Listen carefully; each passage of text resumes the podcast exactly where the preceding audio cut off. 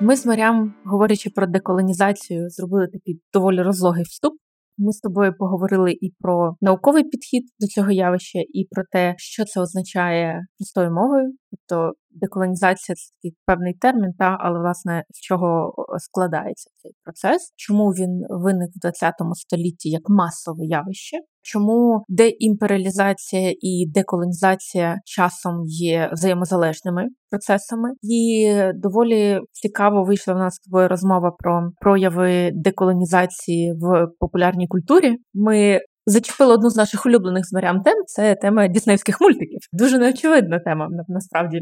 Але якщо ви хочете щось про це почути, то скоріш за все не в цьому подкасті. Також ми поговорили про серіал Корона, який доволі ну слухай, серіал Корона, якщо подивитись його. Давай так, якщо послухати наш перший випуск про деколонізацію і подивитись після цього серіал Корона, то ці моменти з тим, як показують імперію, яка втрачає поступово свої землі, і, власне, в останньому сезоні ще це показують, тобто станом на 97-й рік, та показується такий трагічний момент згортання прапору Британської імперії, коли, значить, принц Чарльз забирає цей прапор в Гонконзі і вже повертається і розуміє, що ці землі більше не знаходяться під протекторатом Британії. Там це показано дуже драматично, йде дощ, ну все як має бути. Але разом з тим ми, ми розуміємо, що це такий доволі болючий процес прощання імперії зі своєю територією. Але це такий загальний вступ. І далі ми з тобою будемо говорити вже детально про те, як це безпосередньо відбувається. Власне, з чого починається деколонізація, що стає відправною точкою. Я бачила це на лекції від Українського науково-дослідницького інституту при Гарвардському університеті.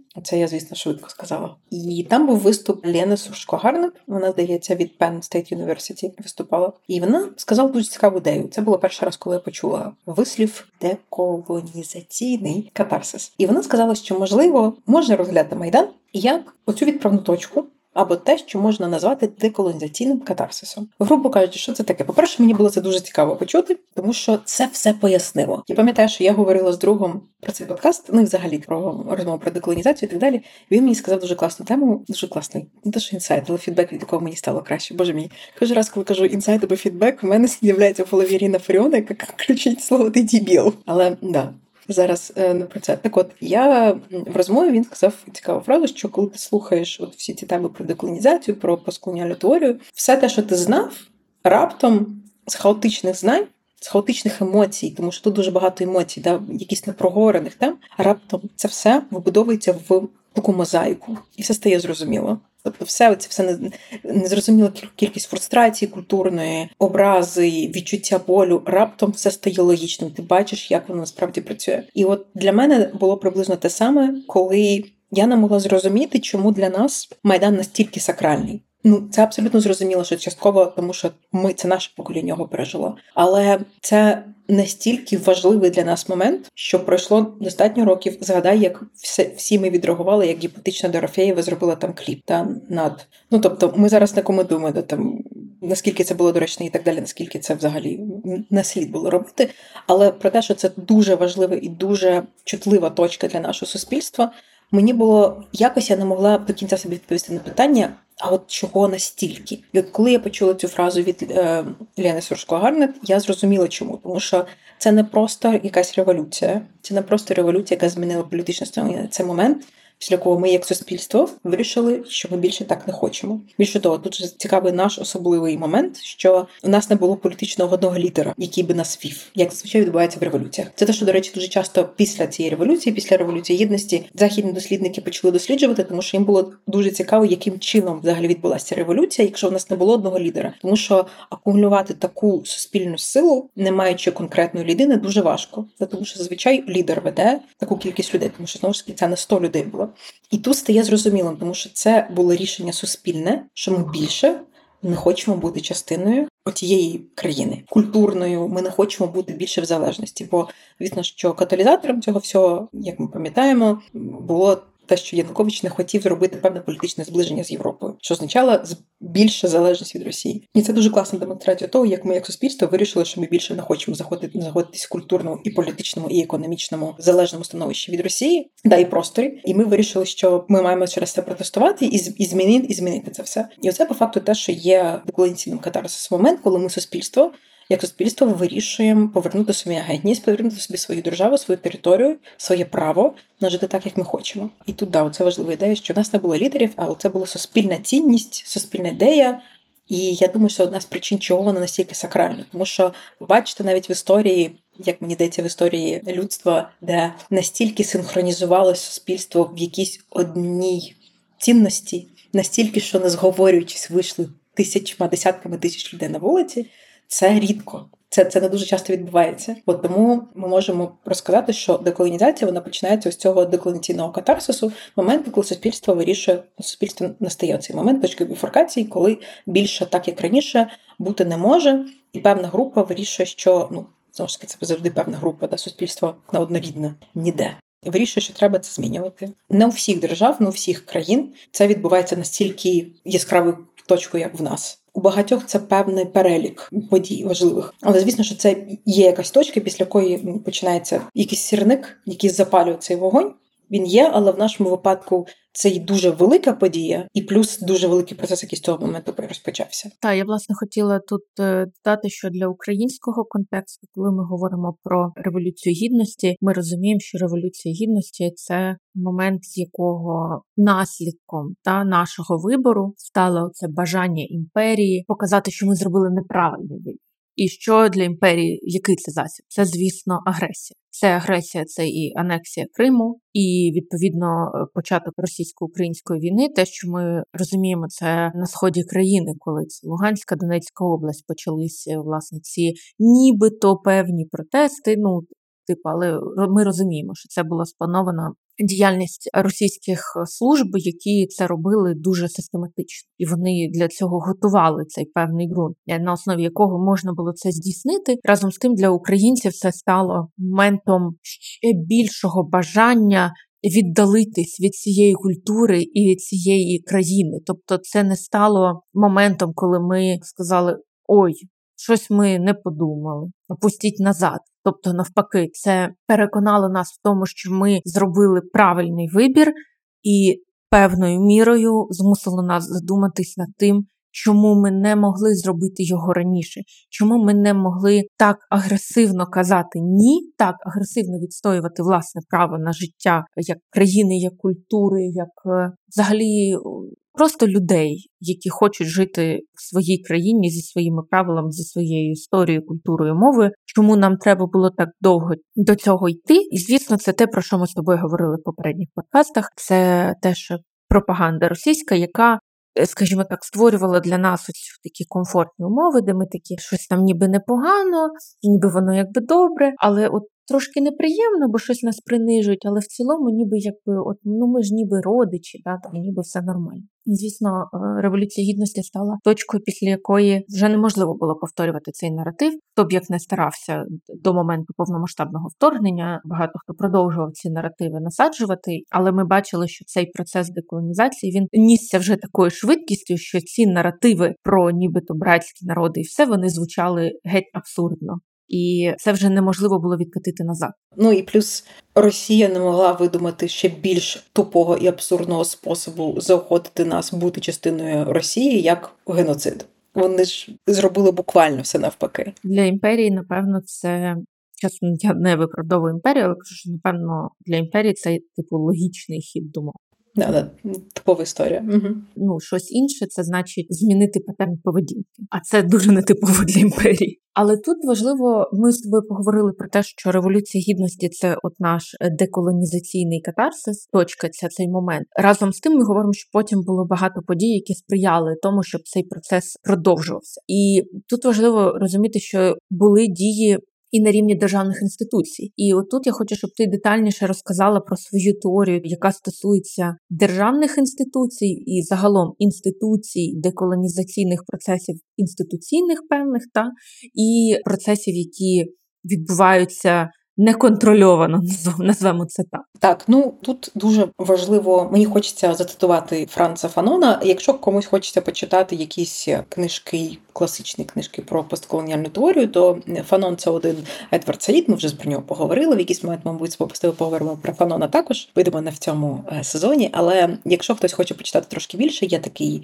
дуже важлива особистість для постколоніальної теорії. Його звали Франц Фанон, і в нього є така от цитата, де він говорить, що імперіалізм залишає за собою зародки гнилі, і ми повинні їх клінічно виявити і видалити з нашої землі, а також з нашого розуму. І ось тут дуже це класна тема, дуже класна цитата, Це накладається на цю мою певну думку про те, що є інституційний деколонізація від інституції та деколонізація від особисто від людини, від нас з вами. Да? Тому що знову ж таки повторюємо, що це от ми видаляємо імперіалізм зародка імперіалізму з нашої землі через інституції і видаляємо з нашого розуму, да? через вже якусь власну деколонізацію. І я неодноразово говорила про те, що процес деколонізації має два виміри: інституціональний та індивідуальний. Інституціональний це коли несе певна сукупність державних політик, яка направлена на це відновлення політичної, економічної, культурної незалежності країни. Тобто це якісь певні множки повторюсь політики, які робить держава довгостроково та починає змінювати поступово сприйняття держави самої себе, і це впливає на суспільство дуже сильно. Тобто, навіть на ту сторону суспільства, яке не дуже хоче займатися деколонізацією, тому що знову ж таки згадуємо попередній випуск. Деколонізація це боляче через оці суспільні політики, інституціональні політики, держава підштовхує населення, яке не дуже готове і не дуже може вкладати в деколонізацію, до того, щоб ну знову ж таки деколонізувалися всі, тому що суть деколонізації, що це мають мають зробити всі, і держава, і ми з вами. Якщо ми говоримо про приклади деколонізації, то найбільш така банальний і приклад в лоб це звісно наша незалежність 91-го року. Інший такий також приклад, який тільки почався дуже чітко, чіткими наративами, з'явився після вже великого е, повномасштабного вторгнення. Це те, що не Київ, а Київ. Да, що ми пишемо англійською мовою не на російський лад Київ, а як правильно з української позиції, тому що ми дивимося на Україну і вимовляємо Київ з позиції е, України, а не з позиції Росії. Також є оцей інший приклад. Це те, що було в 2007 році, коли з'явився меморіал голодомору, коли ми почали говорити про голодомор, коли ми почали визнавати його геноцидом на законному рівні, і ми почали оце переосмислення історії. Здається, Валя, в тебе теж був якийсь приклад.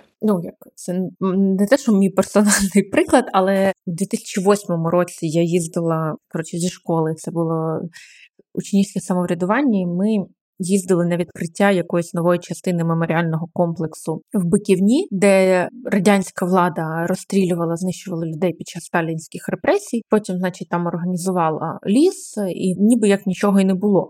Вже там з часів незалежності почалось активне відродження цієї пам'яті про ті події, і почалась розмова про те, типу, скільки зрештою там людей розстріляли. Що там було важливо, що до сьогодні не всіх людей можна впізнати, і там досі треба проводити ці розкопки. Що на думку науковців е, там може бути від 50 до 100 тисяч людей розстріляних рештки їхніх тіл, хоча встановлено. Імена щось трошки більше 18 тисяч, але 18 тисяч це вже супер дохіра людей. І це про те, що це нагадування про ці сталінські репресії, і не тільки сталінські, це репресії радянського союзу. Бо сталінські ми ніби кажемо, що це тільки Сталін винен. Але в цілому, те, що радянський союз робив е, з українцями, і що власне таких місць. Як биківня їх дуже багато, по всій країні насправді, і це теж е, те, що ми говоримо про це, хоча це й дуже боляче, але ми говоримо про це, і тим самим ми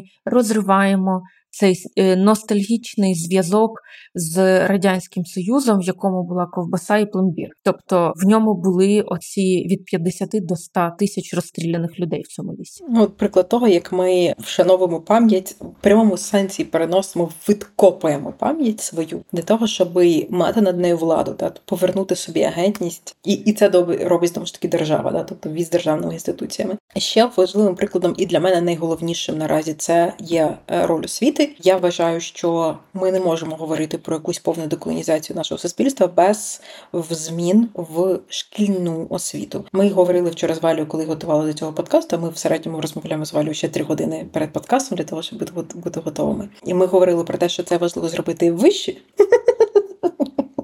яка довша ніж сам процес. Так, от ми говорили про те, що це насправді важливо зробити в вищій освіті, але почнемо з того, що це має бути зміна в освіті шкільній. Тобто діти мають дуже чітко розуміти, чому в українській літературі стільки страждань. Да? Що це не просто от не було що людям робити, їм хотіли страждати. Це просто культивування страждання без причини.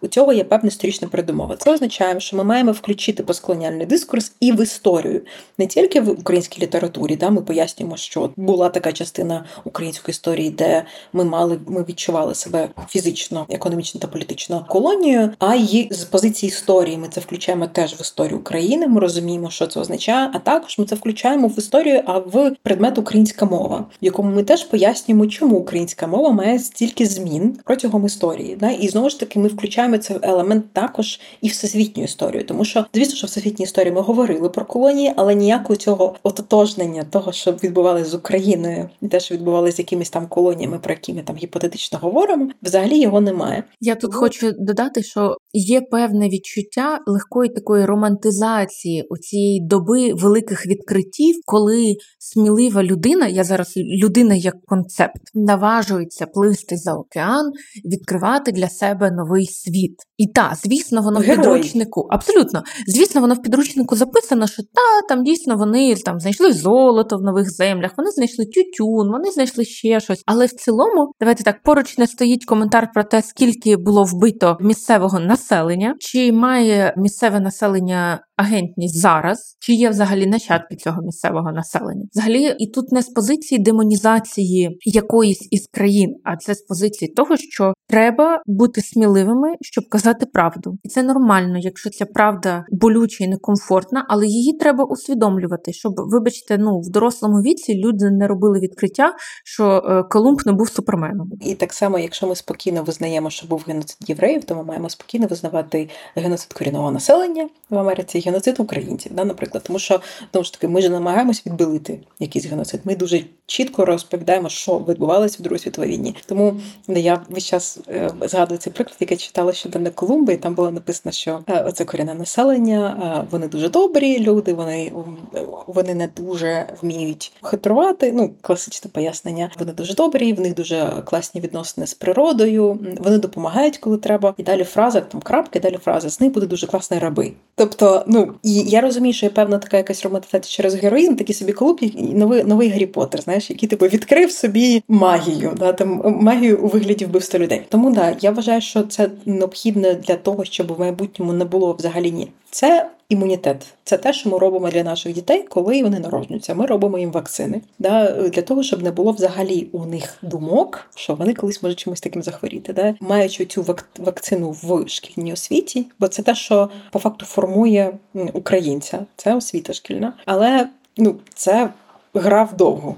Як ти і казала вчора, да що а що робити з людьми, які зараз не навчаються? Ну і давай так. Е, ми ж розуміємо, що є ще та є ще там Окей, є шкільна освіта, є ще вища освіта. Та? Е, Вища освіта, її теж треба деколонізувати. Це е, різні вияви. Тут питання науки і того, як, на жаль, часом нашим науковцям легше і простіше йти до російських джерел і не верифікувати інформацію, яка там зафіксована. І це пов'язано з комплексом питань. Я думаю, що можливо ми це детальніше з тобою проговоримо, коли будемо говорити про мову. Про це питання, чому науковцям легше брати російське джерело, чому вони ним послуговуються, власне. Але те, що стосується оцих людей, які випадають з процесу освіти, які вже мають дипломи, наприклад. Та, власне, і навряд чи ну в школу вони точно не підуть, і під сумнівом ставимо, що люди підуть здобувати ще якусь вищу освіту, де вони б мали отримати оце відкриття у вигляді там певних ем, розповідей про те, що були колонії, і треба деколонізуватись. Тобто, відповідно, щось має працювати ще на цю групу людей, і на цю групу людей може працювати тільки інформаційний простір. І той контент, який вони споживають, і я зараз розумію, що я дуже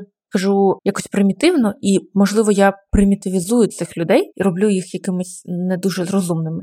Але я зараз кажу загалом про те, що я, наприклад, вже не навчаюся в університеті, і так само на мене може впливати лише той контент, те оточення, моє коло спілкування. І відповідно щось має змінитися в цьому інформаційному просторі для того, щоб люди замислились над тим. Що ця проблема є, що це не означає, що це погано, Просто треба знати, що ці процеси відбуваються. Що так, деколонізація вона складна, деколонізація вона непроста. Для того, щоб це відбулось, мені потрібно не споживати там російський контент, не транслювати російський контент, не повторювати там російські наративи. Це такий, знаєш, зараз я накреслила план мінімум. Разом з тим, для цього треба усвідомлювати свою ідентичність. Для цього треба усвідомлювати свою культуру, для цього треба усвідомлювати коріння своєї культури, розуміти його і взагалі цікавитися цим, да, мати до цього інтерес. Це, це вже, звісно, ми хочемо забагато від людей. І Власне, через те, що освіта це гра вдовго, деколонізація це теж гра вдовго. Тому, скоріш за все, те, що ми з тобою вчора теж говорили, що, скоріш за все, ну, наше з тобою покоління не зможе побачити суспільство, яке буде повністю повністю деколонізоване. І можливо, нам, звісно, пощастить, можливо, в нас ці процеси в нас, я зараз кажу, концепт держави, суспільства, можливо, воно відбудеться швидше, але це процеси, які тривають доволі довго. І тут вже варто говорити про час. В мірилі не людського життя, а в мірилі історії. Людське життя в цьому розрізі воно ну надто коротке для того, щоб ми побачили повністю цю трансформацію. Тому я думаю, що деколонізація це про альтруїзм, це чистий альтруїзм, тому що це чиста любов до своїх суспільства, без думки, що ми колись з тобою нарешті поживемо в місті, де ніхто не пам'ятає, що таке кадети, де ніхто не розмовляє російською мовою, де ніхто не пам'ятає, що таке Валерій Меладзе, і всі живуть в спокійному стані без думки про те, що е, нас нам буде намагати знову знищити. Так само, як ну мені здається, що тут можна це трохи порівняти з тим, що люди, які йдуть воювати в ЗСУ, дуже чітко розуміють, що вони йдуть воювати за незалежну державу, яку можливо вони не побачать за звільні території. Ну і тут ми маємо з тобою теж сказати про те, що певною мірою деколонізація це особистісний вибір, і кожна людина для себе має цей вибір зробити і накреслити для себе той шлях, яким вона буде йти до цієї мети. І е, власне, ну тут є відповідальність держави, є те, що ми покладаємо якісь сподівання певні на державу, але це точно не може бути зроблено лише силами держави. Ну насправді, якщо говорити, ти мене запитаєш, без чого точно не може бути зроблена деколонізація, я тобі скажу так, що вона може бути зроблена за допомогою інституцій лише, але це буде довго. Але вона, на жаль, не може бути зроблена тільки за рахунок індивідуальної, тому що ми з тобою можемо деколонізуватись, 100, 100 людей в Україні деколонізуються, тисячу людей деколонізуються, нас багато більше. Тому для цього тут треба е, політики, які будуть допомагати це робити великій кількості людей. Тому знову ж таки для тих людей, які не навчаються, які зараз не займаються навчанням і не можуть споживати нову інформацію, мають існувати державні політики, які популяризують музику, українські серіали, нормальні українські серіали, а не спичені сюжети з російських, де немає українців, які демонструються як хахол або малорос. Але також да, ну тепер давай же поговоримо про нарешті, що таке індивідуальна деколонізація, бо це те питання, яке задають найбільше, тому що зазвичай люди, які слухають наш твій подкаст, зазвичай люди, які хочуть зрозуміти, що таке персональна деколонізація. От і е, грубо кажучи, це ті процеси, які ви контролюєте, це навчання, це споживання інформації, які контролюєте ви самостійно. Тут, на жаль, немає чіткого алгоритму для всіх людей, тому що це складний процес, але. Вона точно включає в рефлексію кожного з нас нашої персональної історії. Чому тут важлива персональна історія? Чому я кажу, що немає спільного алгоритму для всіх? Тому що ми маємо всі різну культурну історію. Да? У когось е, сім'я абсолютно російськомовна, у когось ні. Хтось народився не знаю в середовищі, яке повністю окутано українською культурою, хтось навпаки, тільки коли переїхав в інше місто. І для мене це взагалі було там, не знаю, якісь стосунки, коли я дізналася, що можна насправді говорити і лише українською мовою. Тому оцей пошук, що таке бути українцем, що є українською культурою, що є українською культурою в моєму конкретному випадку, тому що знову ж таки мій якийсь випадок він не такий самий, як в тебе, Валя, тому що у нас у всіх різна історія. Це болючий процес, тому що це. Як завжди, рефлексія це не дуже приємно. Це такий собі аналіз відносин з аб'юзером, де ми е, поруч з позитивними моментами, коли я кажу позитивні моменти, я кажу, наприклад, про якусь ностальгію дитинство, салат олів'є, мюзикли по інтеру, якісь килими на стінах. Це щось, що викликає нас певну ніжність, тому що знову ж таки це сімейні якісь моменти, це наше минуле, минуле, з якого ми створені. І ось цими позитивними моментами ностальгії, пліч опліч йде оце психологічне фізичне насилля. Так, коли кажу психологічне насилля, я згадую про стереотизацію українців та приниження в культурі в тих самих мюзиклах, які ми любимо, які ми любили, які викликають нас ностальгію. І коли ми говоримо про фізичне насилля, звісно, це анексія Криму, це війна 2014 року. Ну і сила підтримка уряду Януковича. Тому, якщо ми говоримо про я думаю, що логічним продовження теми деколонізації персональної є поговорити про власні приклади. Я трошки розкажу про себе і дам подачу Валентині. Ну, звісно, що найбільш очевидним способом деколонізуватися кроком деколонізації може бути перехід на українську мову. Знову ж таки, повторюю, що деколонізація а різна в різних країнах. Б різна в різних людей. Для когось це може бути не першим кроком, але це один з таких кроків, які насправді велика кількість українців зробили після повномасштабного вторгнення. Ми зараз не говоримо, коли це маємо хтось робити. Зробили, зробили це вже прекрасно. І тут мені знову хочеться процитувати е, Фанона, який каже, що розмовляючи мовою, я сприймаю світ, я сприймаю культуру. Да? І так само, що якщо я володію мовою, я володію світом, і це важливо тут відмічати, що це мається на увазі саме в контексті деколонізації. Тут це не просто гарна фраза про те, що скільки є мов, стільки є способів аналізу життя. То це, ця фраза саме означала з позиції, що говорячи своєю мовою, я дивлюсь на український світ через призму українського світу. Тут також важливо е, значити, мені було важливо це колись почути. Від цього мені дуже сильно боліло, і це теж якийсь процес моєї деколонізації. Для мене це була якась повчальна історія. Це був університет, і е, нас викладач запитав, що для нас бути українцем. І ну, якась почалась полеміка, і е, викладач якийсь мені сказав свою думку. Ну знову ж таки, була така фраза від викладача, що я вам нічого не нав'язую. Це, звісно, дуже прикольно, але це викладач. Він має свої авторитети. Звісно, що він впливає на студентів. Так от він сказав таку фразу, що для мене українець це людина, яка думає українською мовою. Якщо людина думає російською мовою, вона не українець. Мені було супер боляче це чути. І Валя, якщо чесно, мені все ще це болить, тому що я все ще інколи думаю російською мовою. Я цей процес не контролюю. Я роблю все, щоб російської мови не було в мене в свідомості, але є речі, які знову ж таки я не дуже можу контролювати. І е, для мене ця фраза більше про те, що Ніхто вам не може говорити українець чи не українець. Це ваше сприйняття і ваше визначення. І це ваш процес деколонізації, що ви хочете з цим робити. Звісно, що ну найпростіший і найлегший варіант це знову ж таки перейти на українську мову. Іншим прикладом персональної деколонізації він є в публічному просторі. Цей приклад це коли в розмові зі своїм племінником, який якраз мені дорікав, що от українська література, вся про страждання. Я зрозуміла, що мене це дуже обурило, але я себе піймала на тому, що я насправді не можу пояснити, чому це не так, і про що насправді українська література. А оскільки я не дуже я трошки їбанута людина, мені треба, якщо я щось не знаю, мені треба просто розбити голову, але зрозуміти точно, що відбувається. Я якраз написала Валі і попросила, щоб вона стала моєю репетиторкою української літератури, тому що я вже е, граматика мені дається набагато важче, тому мені була потрібна саме українська література. І по факту ці якраз уроки української літератури, які в нас валює є в відкритому доступі під назвою Афгано-український літературний дует, теж може бути не може бути, а є для мене прикладом деколонізації. Чому? Тому що я дуже багато читала російської літератури, прости господи. Ну просто от дуже багато. Я якраз та дитина, е, київська дитина, яка читає багато російської літератури, яку в сім'ї російську літературу сприймала як щось високе, і вона дуже пафосно читає російську літературу, думаючи, що от оце, оце воно і є, сприймає українську літературу як меншовартісною. І для того, щоб зрозуміти, як це змінити, я не можу просто сісти і почати ненавидіти Достоєвського. Тобто я можу з позиції постколоніальної теорії пояснити, чого він муділа, але я не можу, якщо в мене знову ж таки ми згадуємо про ностальгію, да, про цей момент, що він є. Я зрозуміла, що важливим елементом персональної деколонізації є просто дізнаватись більше нового про свою культуру, не намагатись насильницьким способом з себе вичавити минуле, а просто з часом воно заміниться. І я помічаю, як часом з часом у мене якісь більше метафор, аналогії в мене з'являється саме з української літератури, ніж російською. Більш того, російську літературу я забуваю.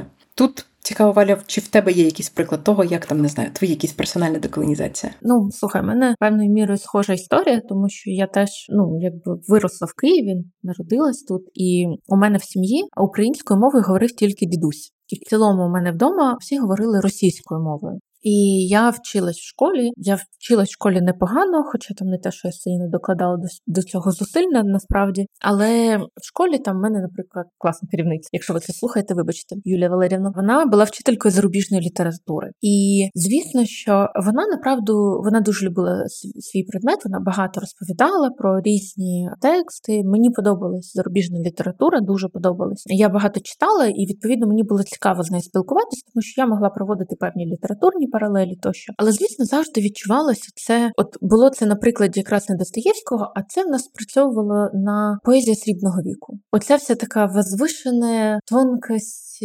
Ну я не знаю, я не знаю, як це описати, але певний міф. Це міф насправді, певний міф про цю спільноту поетів. І разом з тим я пам'ятаю, що Потім ми вчили на уроках літератури української розстріляне відродження, і для мене це було таким певним шоком, тому що я розуміла, що це є певна теж спільнота людей українських наших е, митців, які були фізично знищені, тому ну історії про них було складно. Їх було складно романтизувати, бо їхні тексти були заборонені тощо. Але зрештою, це не було прям для мене. Це було для мене відкриттям, але це не було такою штукою, яка змінила мою свідомість в той момент в школі. І я вступила на е, перший курс на спеціальність українська філологія. І навіть той момент, коли я вступила в університет у 12 році, я не почала говорити українською в своєму житті.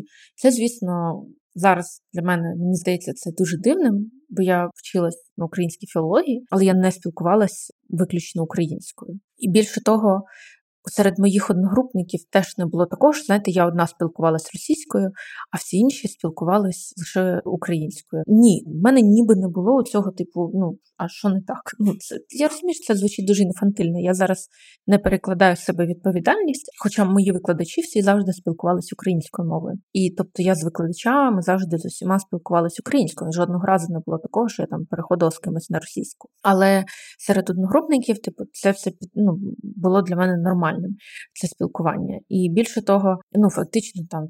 Точкою, яка там змусила там задуматись про цю російську літературу, якось почати це переосмислювати, це там свого часу да, стала революція гідності, але ну не так, що прям в нуль. Я буду відвертою, що мені персонально довелось значно більше часу і довше працювати над тим, щоб себе витіснити це сприйняття української, е, навіть не так.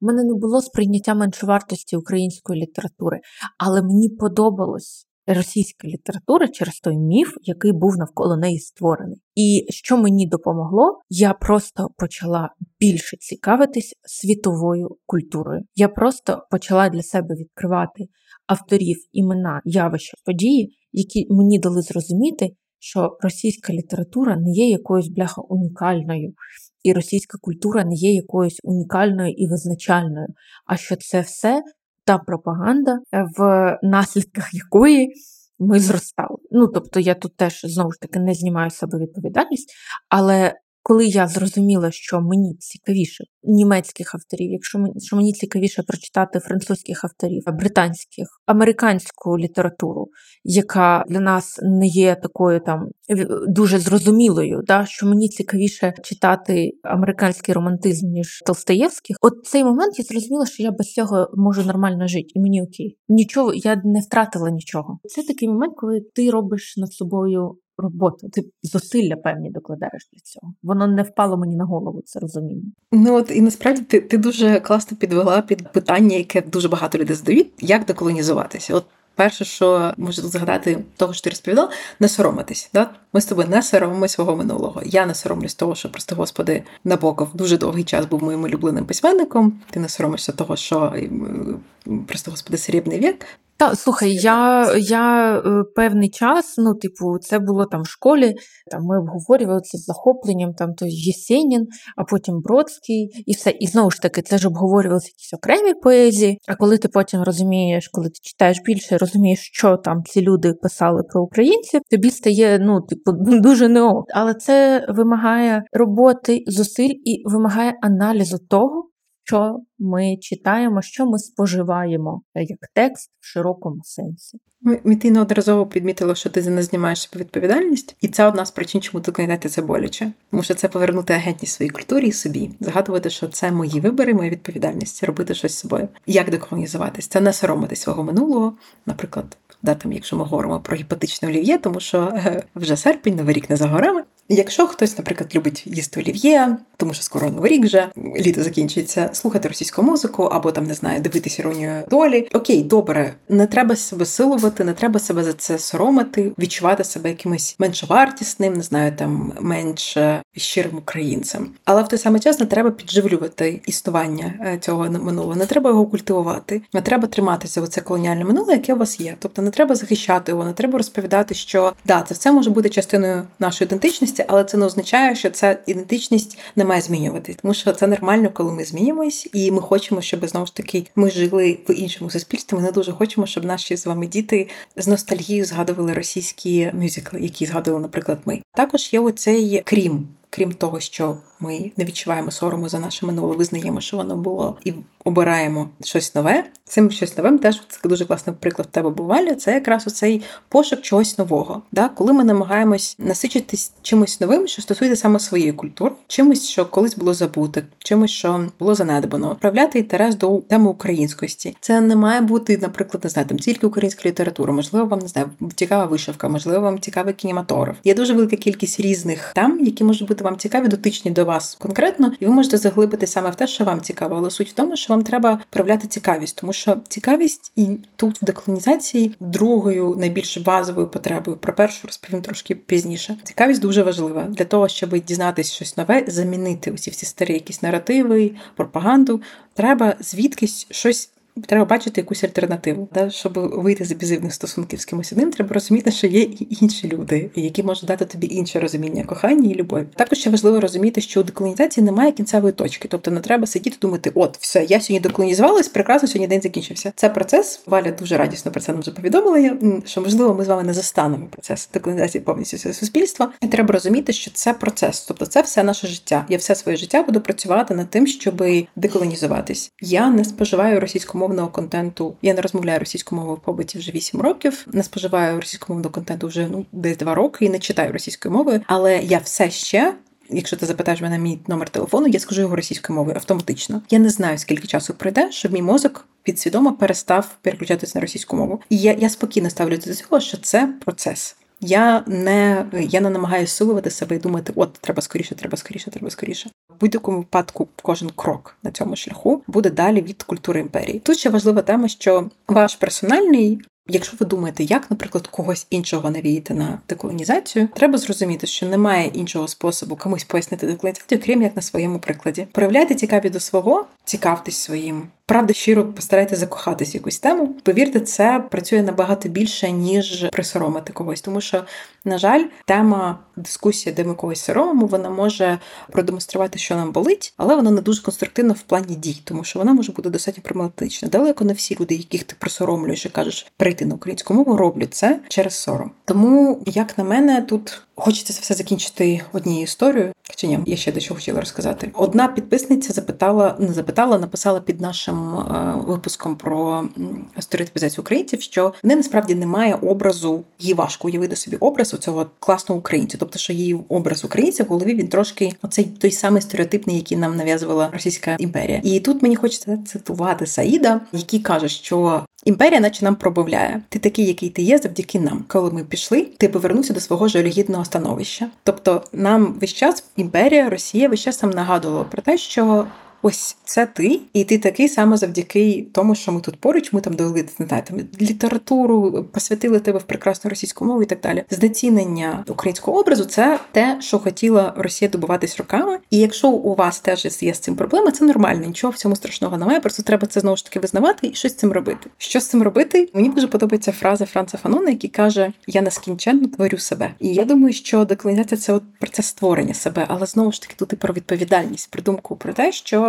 я не просто творю створюю себе нового українця, але я частина процесу всього деколонізації всього суспільства. І я пам'ятаю, що є один професор деколонізації, ну який займається постколоніальною теорією в Ютубі. Я тобі розповідала, що я йому подзвонила. Ні. Коротше, була смішна історія. Я знайшла його емейл і написала йому, що хотіла би з ним поговорити. Тому що мене цікавить, звісно, що деколонізація про це деколонізацію в нас. Тому що чому я йому подзвонила? Бо буквально те, що я писала, ну це процеси всі дуже різні. Я хотіла поговорити про саме аспекти нашої ситуації і що нам може допомогти. І я йому написала.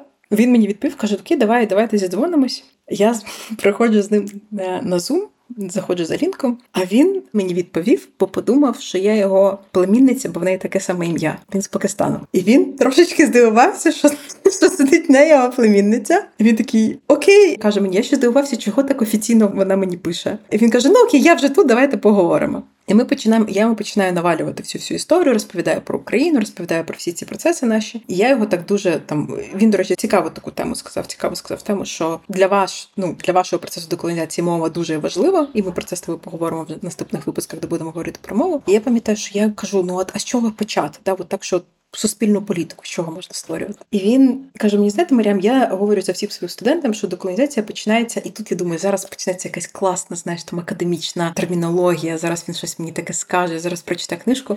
Він каже: деколонізація починається з любові. І я сиджу на цьому колі і думаю, я щас зареву. Він каже, тому що по факту ви хочете деколонізуватись для того, щоб люди, яких ви любите, жили далі вільно, щасливо і не помирали. Бо ви хочете культурну деколонізацію для того, і ви її починаєте з того, що захоплюєте свою культурою, да, проявляєте цікавість. І це все про любов, про любов до свого і до своїх. І мені дуже подобається ця думка, при тому, що знову ж таки, як ми говорили з тобою, що процес деколонізації він починається з насилля і воно включено в нього, але це насилля необхідне для того, щоб вибрати свободу, для того, щоб продемонструвати, як ми любимо своїх, наскільки ми хочемо, щоб воно вижило. Тому я б, мабуть, і хотіла цим закінчити останню частину про деколонізацію, що деколонізація вона починається з любові. От дуже дякую тобі. Та дякую тобі, Марям. І певно, тепер ми всі маємо після того, як ми це все переосмислюємо, зрозуміти, що треба працювати, щоб це змінювати, і не пасивно спостерігати за тим, що хтось інший робить цю роботу за нас, пробувати зрозуміти